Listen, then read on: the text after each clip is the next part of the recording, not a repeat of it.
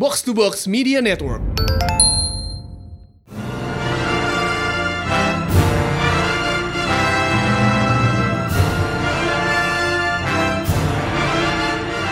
Welcome back to Pretelin Panel Show di mana kita bedah komik panel by panel bersama Mindan. Dan High Priest. So, Spooktober continues. Hell yeah, baby. It's still spooky time. Because the world is scary right now, so let's say we, we're gonna talk about some scary stuff yang menarik, yang menyenangkan. Mhm. The fun kind of scary. And what else, what other kind of fun and scary thing yang bisa kita bahas hari ini, other than salah satu favorit kita berdua, yaitu Hellboy. Yes.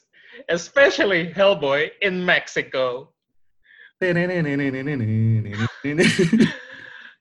Ah, Mexico time, baby. Ya, Hellboy in Mexico. Ini sebuah antologi ya, antologi kumpulan beberapa cerita Hellboy di obviously di Meksiko. Mm.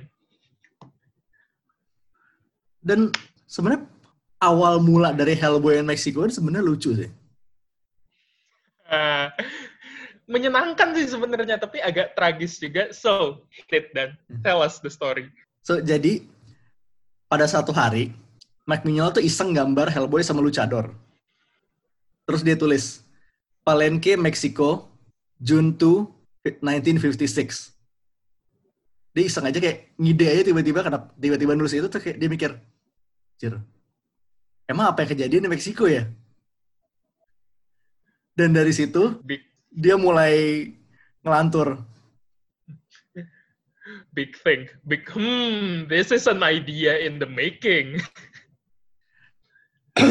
Jadilah dari satu gambar quote iseng itu, satu gambar Hellboy dengan si Luchador itu jadilah what they like to call Hellboy's five month blur.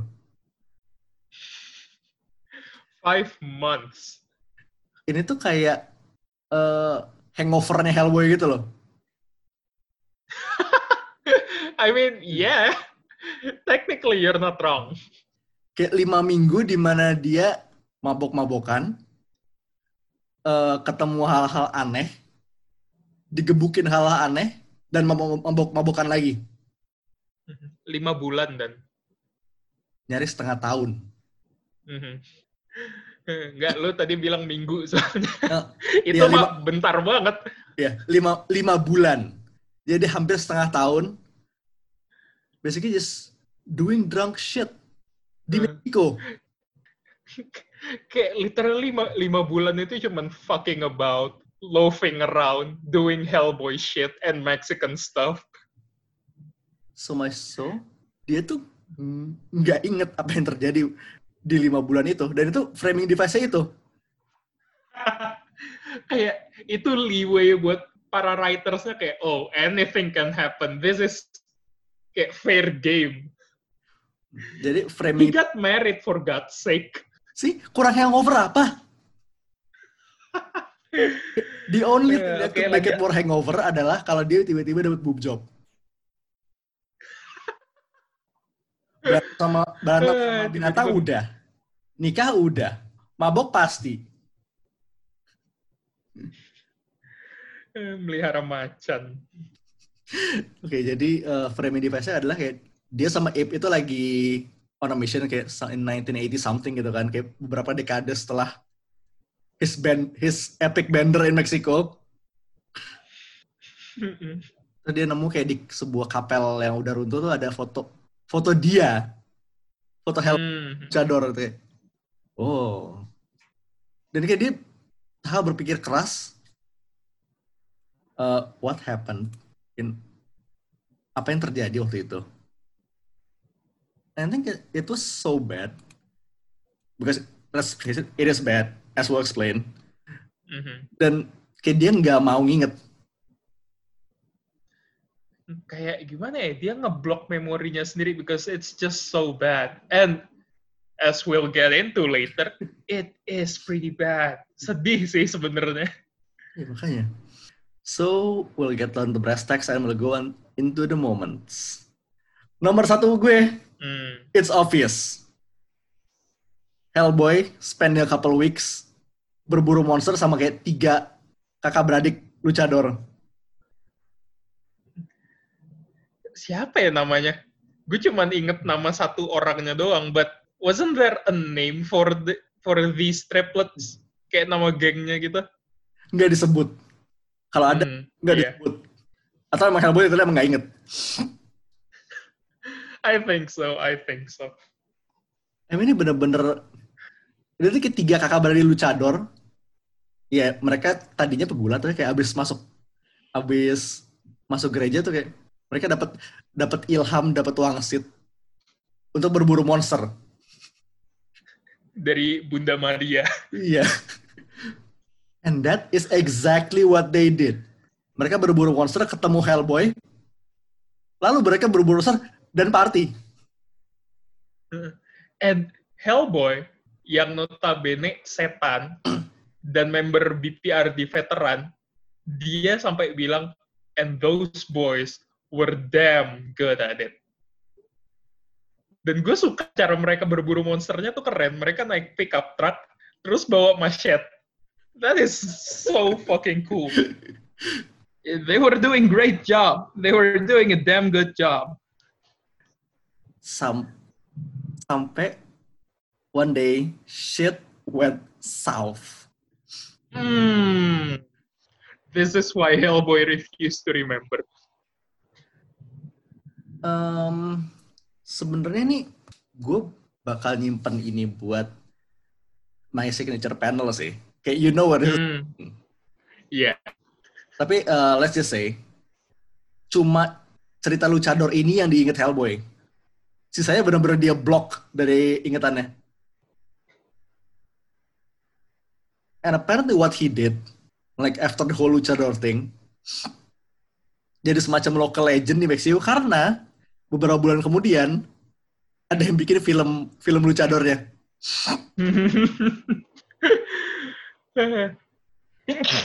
Lo tau gak sih eh si luchador El Santo lu tau kan?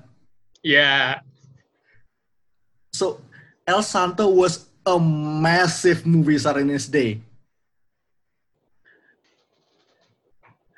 Ibarat tuh kayak kalau dia tuh kayak eh, I want to say mungkin levelnya kayak Steven Seagal atau like Arnie in his heyday. Jadi pokoknya film apa pun itu yang ya apa selling point utamanya adalah El Santo.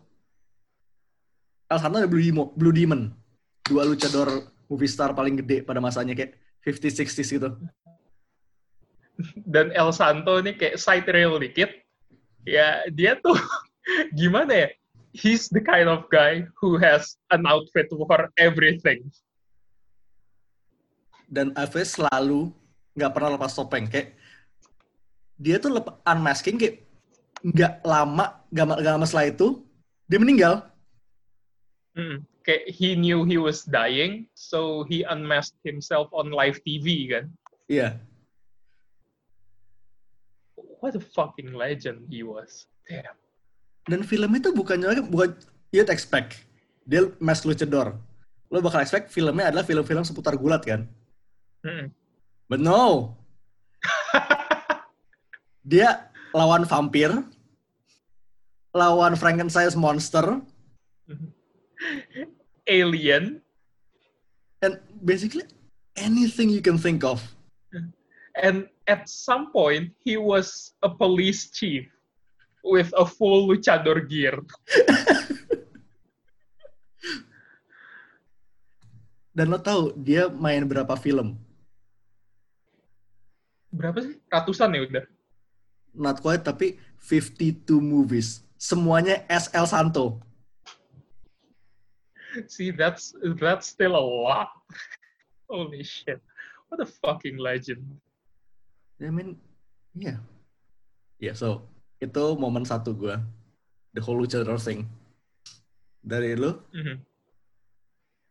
Eh, gue sebenarnya pengen ngungkit yang abis itu, cuman bakalan gue save karena gue yakin lo pengen banget ngomongin itu. oke So, It- s- Eh, second favorite moment, eh first favorite moment gue, Hellboy gets married. He did. He did. And justru sebenarnya yang surprising adalah kalau dia nikah sama orang biasa. But you know what? This is Hellboy. And he's in Mexico being pissed drunk and all. So of course, of fucking course, he married a demon. Fucking love it. It was so wild. Kayak dia bangun-bangun, ngelihat bininya jadi setan. Eh, something extra juga di awal cerita ini tadi ketemu Lobster Johnson kan. Mm-mm. Lobster Johnson, The Luchador.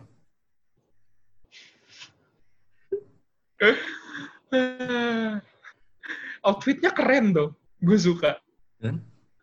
Terus kayak akhirnya pokoknya ini ujung-ujungnya dia he got married terus kayak mesti ngelawan eh, zombie-zombie conquistadores segala macem. Itu wild. Mm-mm. It was a very Hellboy thing to do. Terus eh, worth mentioning juga nih artworknya nggak semuanya Mignola ya. Mm-mm. Jadi lo punya Richard Corbin, lo punya Mick McMahon. Richard Corbin ini yang megang Luchador. Terus ada Mick, Mc- Mick McMahon itu yang megang si itu apa namanya tadi? Ah, Hellboy Gets Married. Hellboy gets married.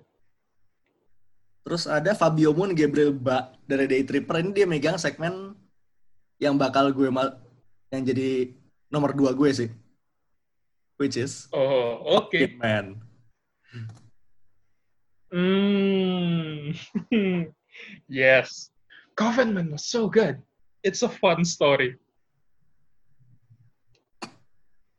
Jadi Coffin Man ini adalah long story short, Coffin Man ini kayak sebuah I think uh, Mignola called him a brujo. Ya brujo itu Mexican for witch, witch guy, brujo bruja. Dia nyolong ya nyolong-nyolongin eh, apa namanya? Nyolong-nyolongin mayat dari Mayat. tapi di sini yang mau gue highlight adalah pas si Hellboy mau konfront si Coffin Man ini, dia lagi masukin mayat mayat ke dalam gerobaknya. Gerobaknya ditarik sama keledai. Mm-mm. Pas mau dilawan, keledainya berubah jadi bipedal, jadi gede. Terus kayak udah keren-kerennya udah mau gebuk- gebuk-gebukan kan. Kayak, son of a... Si Hellboy udah lari ini, udah teriak, udah teriak ke arah si keledainya. Fade to black, cut to next morning. Hellboy nyangkut di kaktus. Eh, Terus mayat dimasukin, kabur. Dia tuh nyangkut di kaktus baru bukannya kelil, dililit di kaktus. Kayak nyangsang, bener-bener nyangsang gitu loh. It was dumb as shit and I love it. The rematch didn't go didn't go didn't go so well either. Dia nge- nge-confront si Coffin Man, dan lo harus tahu apa yang terjadi sih. Jadi simpanse. Jadi monyet.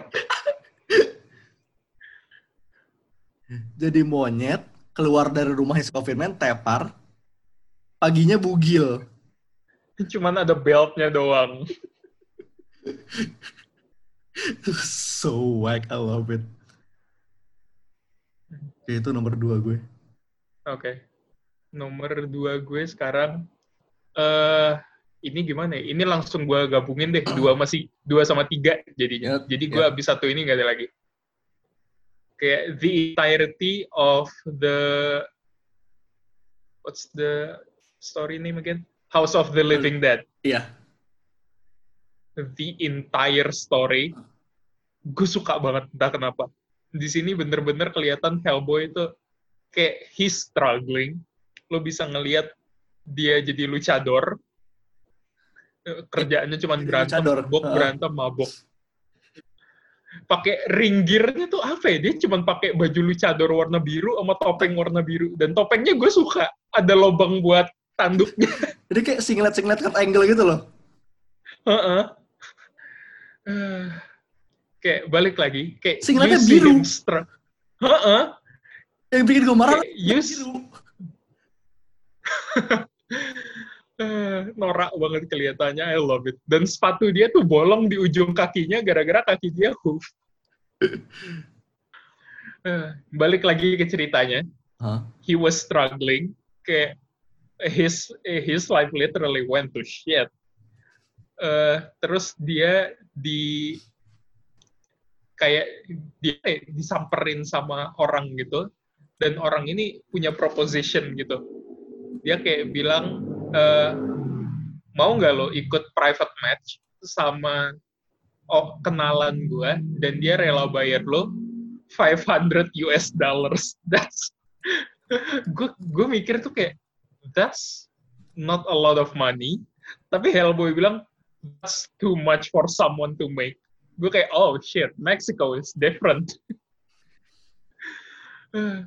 Hellboy nolak tapi ternyata dibilang well if you don't come my contact will kill a girl. Dan akhirnya Hellboy datang begitu dia sampai ke tempat orang yang pengen ngelihat dia berantem ternyata lawan dia tuh I don't know some sort of Frankenstein I would say. Mexican Frankenstein monster gitu loh. Uh, kayak a golem or something right Kurang lebih. Mexican Frank uh, uh, Mexican Frankenstein golem thingy and you guess it the fight went awfully wrong Uh, I won't mention how lo harus baca sendiri the fight just went south and Hellboy had to suffer because of it. Dan endingnya gue suka karena Hellboy mabok-mabokan sama this Franken eh, Mexican Frankenstein monster thing. It was so Hellboy. It's very Hellboy story. That's all I'm gonna say.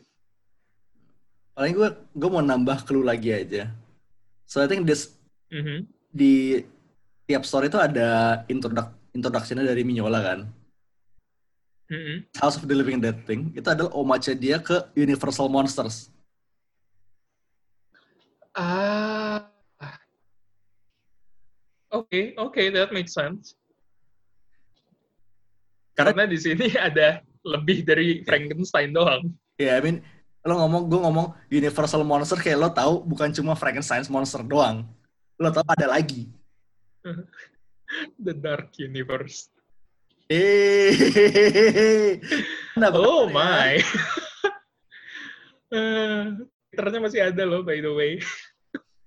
Anyway, eh, itu berarti lo udah ya.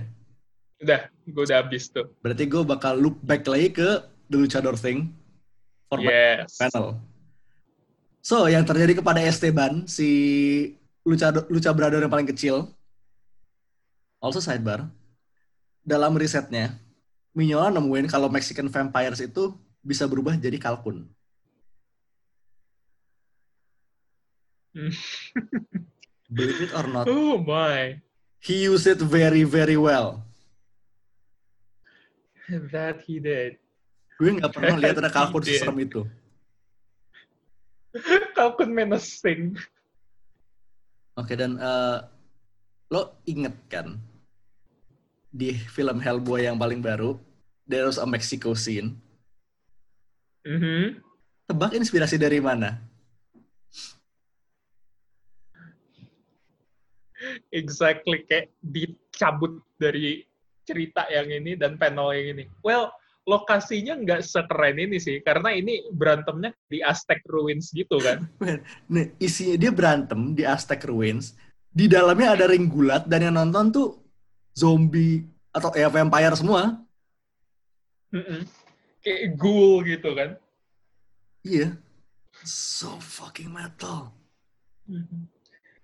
Terus kayak lihat Again, vampire-vampire gul-gul tuh kayak Kamazots, Kamazots. Kayak, Ah! again, that's a very Hellboy thing, isn't it? Ah, gila. Down to the kill, persis. Bener-bener diangkat, ditusukin di ring post. Ah, sayang filmnya begitu. Tapi ya, that one sequence is worth it sih sebenarnya. Mm-mm. Terus ya bener sih uh, follow up follow up juga sama sama-sama ditemuin sama orang BPR dia lagi mabok berapa hari kemudian. Ah, Bulan kobamnya tuh kemudian sih. kobamnya tuh bener-bener kobam mengenaskan gitu loh. Mukanya sedih. Ini kayak ditemuin itu kayak, kayak dua orang BPRD itu kayak Hellboy itu di meja pakai ponco, pakai sombrero, terus ada botol di pundaknya dia gitu. Tidur. Eh, Hellboy, Hellboy. Kasihan banget sih hidupnya. Your signature panel, Bang. Sign- Signature panel gue eh, masih dari cerita yang pertama, eh cerita yang tadi, House of the Living Dead itu. Mhm. Kayak panel favorit gue tuh waktu eh Hellboy. Awalnya sama, mabok juga. Habis minum-minum sama si Frankenstein itu, dia keluar dari barnya, dan dari barnya tuh ada banyak ghoul, nenteng coffin, terus di belakangnya kayak banyak yang bawa torch gitu. Kayak, it's kind of hard to explain, but if you read the whole story, this panel packs a punch. I love it so much. Ntar Yeah. begitu tweet ngebahas, eh, tweet boost buat podcast ini naik, kita tempel gambarnya di bawah. Ini basically ini oh if it isn't the consequences of my actions. yeah, exactly that. Well, well, well, look at it. The consequences of my action. Fucking love it. I mean Again, dengan will- pengalaman seperti ini gue nggak sama sekali nggak heran kenapa dia memilih lupa. Again, gue udah bilang ini berkali-kali dan I will never stop saying it. It's a very Hellboy thing, this panel. Kayak lo ngelihat zombie bawa coffin, terus di belakangnya banyak yang ngikutin, terus dia kayak, ah, classic Tuesday for our Hellboy. As always, business as always, guys. Anyway, sekarang kita masuk ke recommended readings. Obviously, our first pick adalah more Hellboy. Yes. All the other Hellboy stories. They are so good. Literally semuanya kayak kita nggak bisa milih juga. Mm-mm. Also, Eh, oke, Ya, ya gimana? Kayak apa? kayak this universe Mignola has created for Hellboy. Kayak this Mignola first. It's just so fun and different. Kayak gimana ya lo? Gue seneng cara Mik- eh, Mignola tuh bikin orang-orang di universe dia udah biasa aja gitu ngelihat yang the paranormal stuff, eh, eh, shit and stuff. It's so nice gitu loh. Lo harus baca sendiri buat paham feel-nya. Udah itu Ya, aja sih. Kalau lo pernah at least baca kayak satu per dua Hellboy story kayak you know how it hits gitu kan. Yes, exactly. Also, buat lo yang demen tabletop, tahun depan bakal rilis Hellboy the Tabletop Game. Tabletop RPG. Yes. Udah coba main nih. Iya. Saat ini udah ada jumpstart kitnya and let's say it was whack. Kayak gue udah nyoba sama si Babang dan beberapa orang lain and it's so good. Dan ini tuh choices-nya masih limited loh. Gue nggak sabar ngelihat ntar bakalan ada apa aja. Begitu full pack-nya udah keluar. Boy! Karena rule setnya juga, I mean, most of you harusnya yang main tabletop harus familiar dengan 5e kan, D&D 5e. Udah kalau masuk ini kayak udah, lu nggak usah adaptasi lagi, paling kayak beda-beda dikit doang. It's good. Plus, ritual mekaniknya keren karena lo dapat banget the feeling kayak ketika lo mesti nge-hold up something big, something you obviously cannot stop with your guns, with your knives nggak bisa. Oh boy. Satu bisa lakukan adalah hold that thing off long enough sampai temen lu ngelarin ritualnya. Dan siapa ya waktu itu yang ngurusin ritualnya? You did!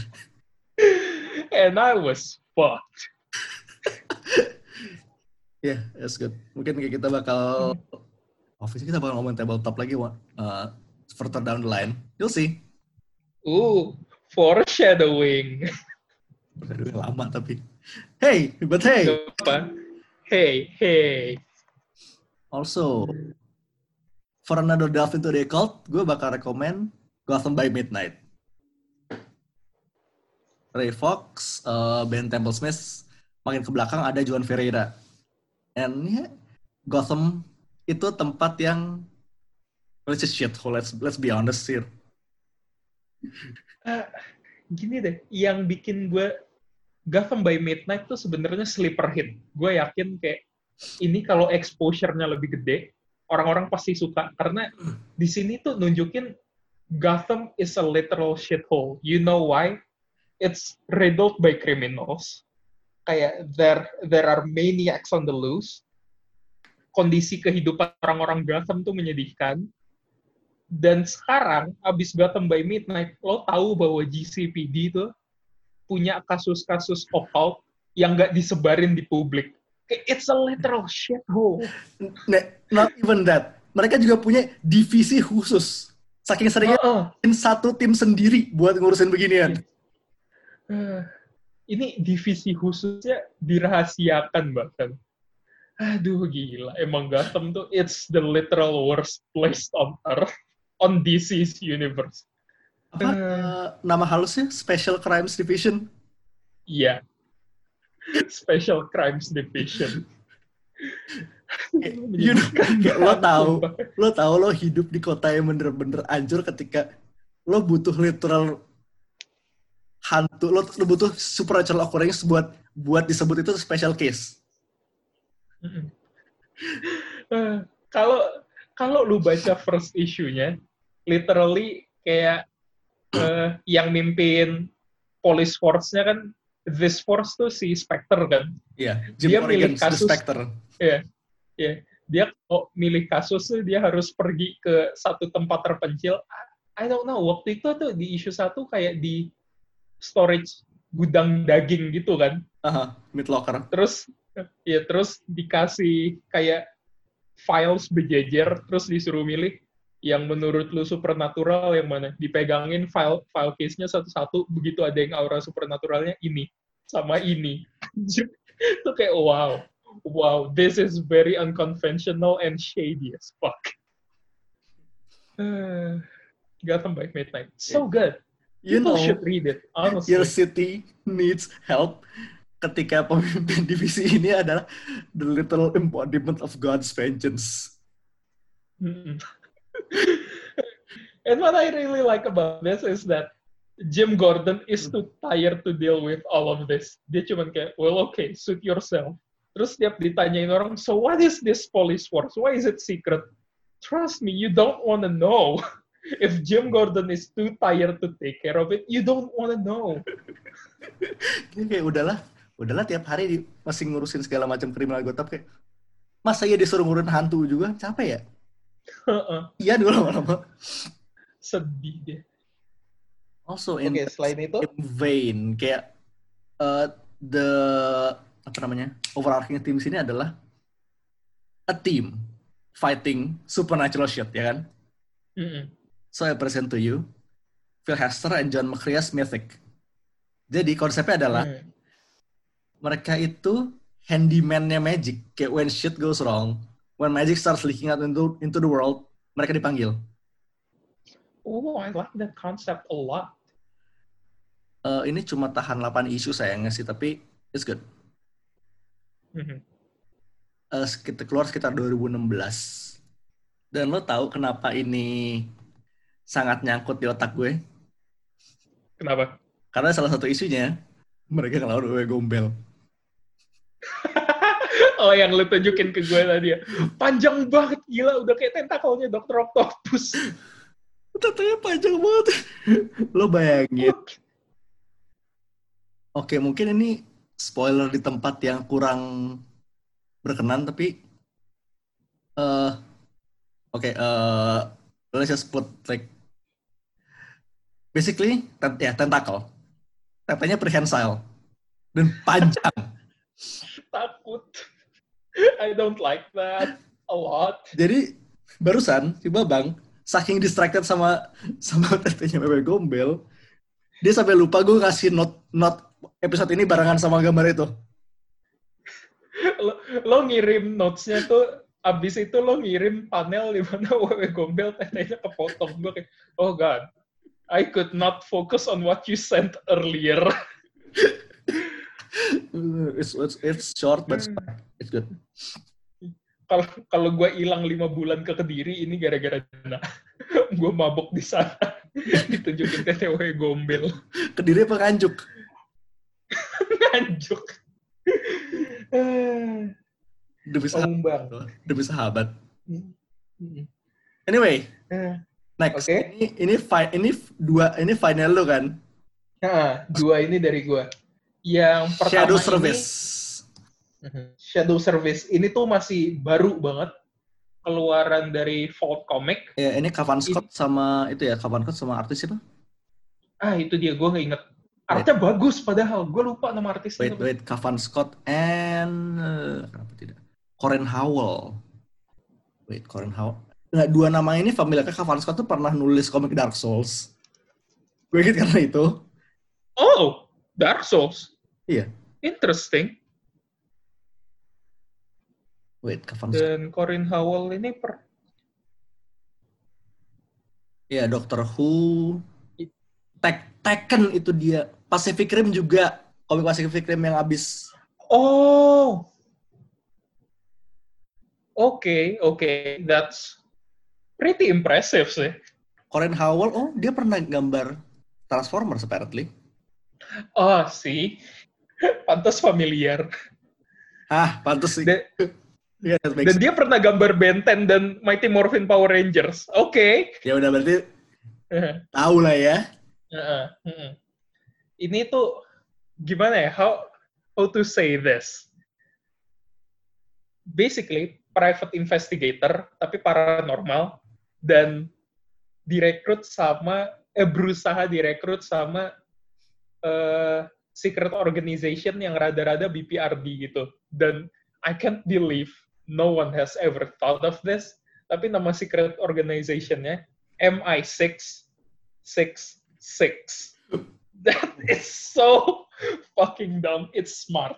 Mau marah gua. Sama. Bagus. Heeh. Ini gimana ya?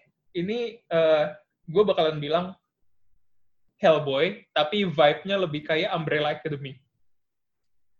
That's all I'm gonna say. kalau mau gue explain dalam satu kalimat kayak lu bayangin John Constantine direkrut ke BPRD.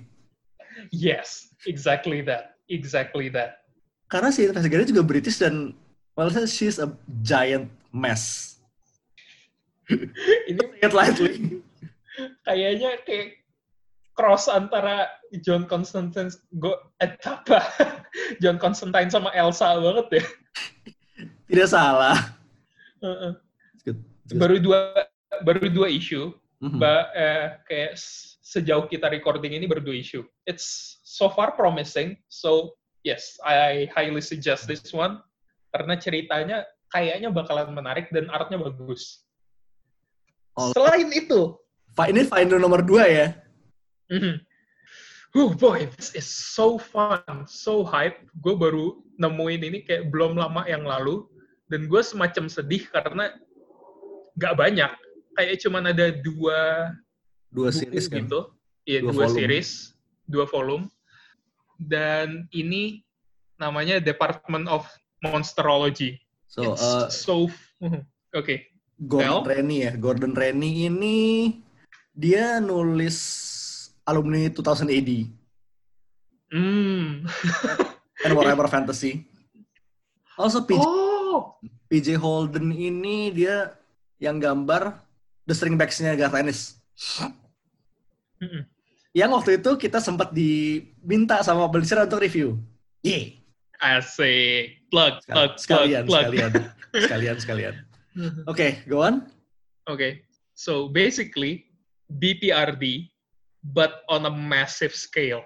Kayak they're dealing with stuff even kayak lebih gede dari yang biasa dihandle BPRD biasanya karena Department of Monsterology ini covering cryptozoology, mythological studies, psychology, and uh, Fortean phenomena. That's a lot of things I don't understand, but lawan-lawan mereka gede. Like monster Nazis, Titan Nazis, a lot of underwater creature, Jiangxi segala. Lovecraftian creature. Iya, Jiangxi juga. That is so cool. Dan satu membernya tuh kayak robot gitu. I fucking love it. Gini-gini, lo dalam satu buku tuh, dia ngelawan Jiangxi dan ngelawan dinosaurus. Mm-mm. What Exactly. else? It's so wild. It's fun. Skopnya sayang gede. cuman uh, sayang cuman dua series. Ini masih baru. Ini tuh kalau udah rada lama ya I think kayak late 2010 sih sebenarnya. 2013. Ya kan? Oke, sayang. Oh, early 2010 malah. Mhm. Ini tuh sebenarnya kalau jadi animated series bakalan seru sih. Oh yes, itu dapat sih. Jatuhnya kayak itu, apa sih yang waktu itu sempat ada di Cartoon Network juga crossover sama Ben 10. Oh, Secret Saturdays. Oh ya gue inget. Ya, vibe-nya sama kayak itu. Eh, Kan di kepala gue barusan Martin Mystery. Nggak gitu. Tapi vibe-nya ada ya. Iya, vibe-nya Secret Sat iya. Secret Saturday Martin Mystery lah. Seru sih, seru. Gak dari Ya, I mean, oke. We are a sucker for team books. Yes. Hmm. For horror. Yes. Ya udah lu gabung ya udah jadi begini. Dan tim book yang menyenangkan dari sini adalah timnya bener-bener mashup of very weird and different personalities. Orang-orang ajaib semua isinya. Uh, fucking love it. Go go give it a read. So, two weeks left in Spooktober. Mhm. We're only gonna go bigger, baby. Seperti yang sudah di-announce kemarin. Kita bakal punya special guest untuk menutup Spooktober ini yaitu Amer bersaudara yang baru yang baru minggu lalu premier film. yes, sebuah film karya setan. So good. Bakalan ada special interview dan sesi buka-bukaan yang possibly bakal ngerusak salah satu image dari admin komrek. Exposing Possibly. our balls on stream. Uh, we'll see. You guys will definitely enjoy that episode. Iya. We're tadi- gonna have so much fun for sure. Tadi Okay? tadi dibilang interview dan sesi buka-bukaan which means this is a guest so big. We can't in one episode. Mhm. It's gonna be special, baby. Two episodes in a row. Jadi kita punya tiga episode tersisa untuk Oktober. Next week, we're gonna hail to the king, baby. Hail to the king. Yes. Ke tahun gue punya podcast ini, baru sekarang ke- kesampaian. Baru sekarang nyampe. We're gonna get our groove on. Finally. Damn time.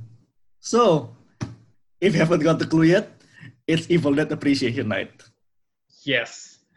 Plus, So yeah, we'll leave you at that. We Bruce, will leave also- you at that. also a Bruce Campbell Appreciation Night, obviously. Ah, main crushnya Dunu. I'd go. Okay then. Yeah. Okay, That's it for this episode. that's enough for exposing my balls on stream.